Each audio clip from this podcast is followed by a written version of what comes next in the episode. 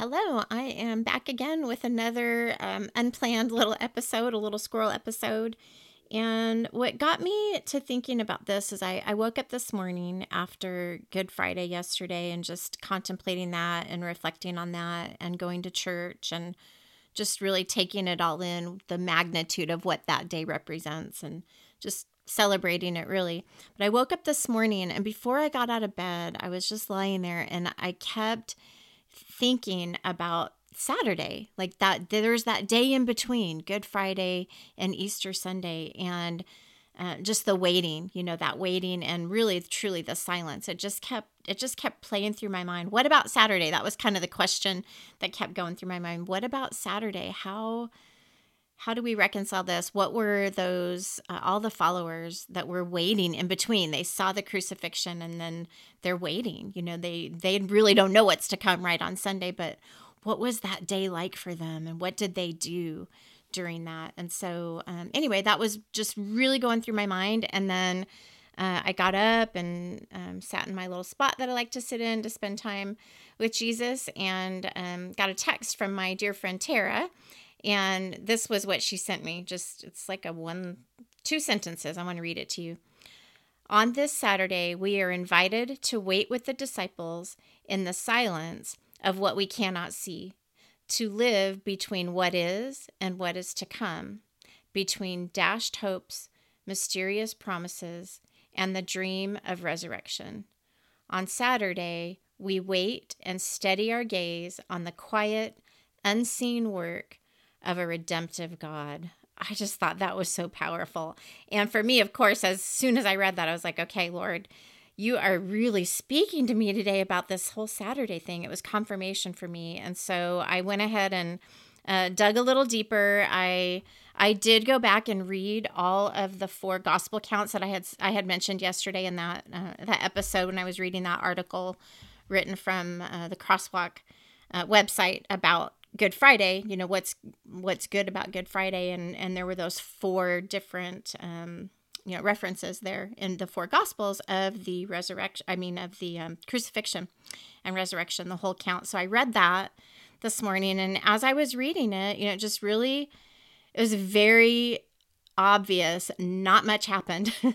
not much happened on that Saturday except for um, the fact that it was Sabbath. It was the day of rest for that in the, the Jewish custom custom then. You know, their Sabbath is truly on Saturday, sun sundown on Friday to sun up on on Saturday sundown on Saturday. And there's not much that they did. The word prepare came up a lot. They prepared and they rested. And just as the word told them to, just as their custom told them to. So there was just a lot of rest and waiting and being still in his presence, just being still in his presence. So that was what really stood out to me that there was not much. And then um, after I read all that, I did a little bit of research and I was just looking up some different articles, different things about Saturday, the silence um, that happened on Saturday. And I found this great article by Max Lucado.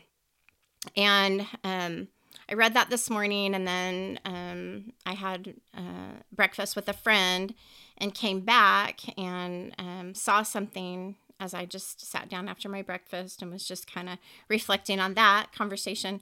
Um, I saw something that my friend had posted on her page about Saturday, the silence of Saturday, and it's it looked so familiar. like I think I just read that, and sure enough, it was the exact article that I had just read, and it just very poignant, very um, thought provoking, and really um, uh, encouraging. Just an encouraging article. So I am going to do exactly what I did yesterday. I'm just going to read it to you.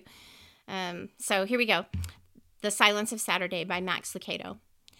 Jesus is silent on Saturday.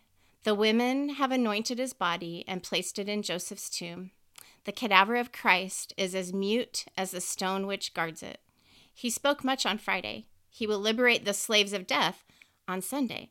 But on Saturday, Jesus is silent. So is God. He made himself heard on Friday. He tore the curtains of the temple. He opened the graves of the dead, rocked the earth, blocked the sun of the sky, and sacrificed the Son of Heaven. Earth heard much of God on Friday, nothing on Saturday. Jesus is silent. God is silent. Saturday is silent.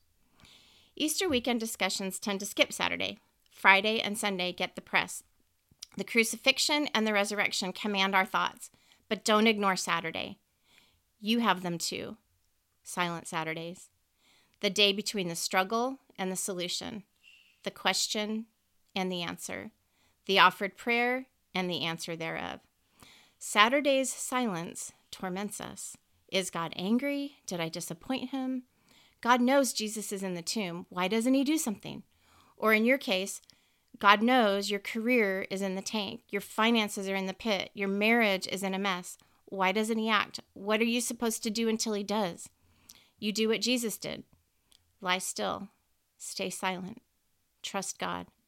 Jesus died with this conviction You will not abandon me to the grave, nor will you let your Holy One see decay. And that's from Acts 2:27.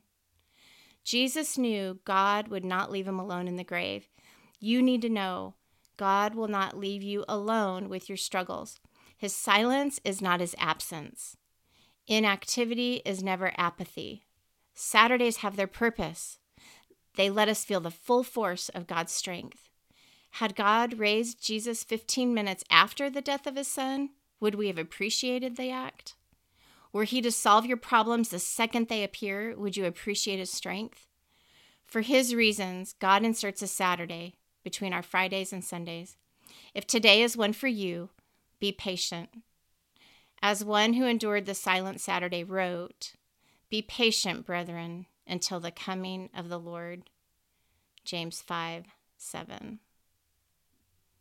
So I just, uh, I just thought that was so, um, like I said, poignant, profound, encouraging, and I wanted to share that um, and just remind us that silence is not a bad thing, um, and it's and it's definitely a very um, common thing. We all go, we all have it. We all have our Fridays, we all have our Saturdays, and praise the Lord, we all have our Sundays. We have hope hope, hope, hope, so much hope for this Easter season. And and really every season we're in we can be looking towards the resurrected Christ Christ and all that he has in store for us. So um, I just want to want to end in prayer for us today. Father God I just come before you and thank you so much Lord for um, seasons of waiting because we know God that um, we even though you're silent, we know you're there. Even though we can't always see things or understand the things that are happening, we know that you're always there. You're always behind the scenes doing something. You are at work always. And we know, God, through your word, that you tell us you work all things together for the good of those who love you, those who are called according to your purpose. And so even when um, we're going through those Friday seasons that are just uh, so full of grief and sorrow and doubt and fear. And then we have other seasons, those Saturday silent seasons where we're just crying out, We can't hear from you at all, Lord. We know, Lord, because of the hope that we have in Jesus because, Lord, we know the, the truth in your word that you do work all these things together, that you will not abandon us, you won't leave us, you won't forsake us. Lord, we know, Jesus, that we can have hope. And so I come before you now and I just pray for an extra little dose of hope for all of us right now, whatever season we're facing, whatever Friday season we're in, or silent Saturday season we may be in, Lord. I pray that we would fix our eyes on Sunday, that we would fix our eyes on you. Lord, our our our resurrected Christ, our hope, our living hope. You are alive, and we can have hope and faith because of this, Lord. And I just pray, God, for, uh, like I said, just extra, extra doses, extra measures of hope right now for um, for these Friday or Saturday seasons that we might be in, Lord. We just uh, we thank you also for the gift of, of Sabbath. We thank you for the gift of rest. And I pray for all of us that we would take that seriously, Lord, that you designed. Um, this is how you designed it. You want us to rest. You want us to be still. You know that that is um, something that we, we need. It's a gift from you. And so I pray that all of us would just give ourselves permission to just stop doing and to just be still, to cease striving and to know that you are God, Lord, and that um, to just come into your presence and experience you in new ways as we just sit at your feet and we're still and we're quiet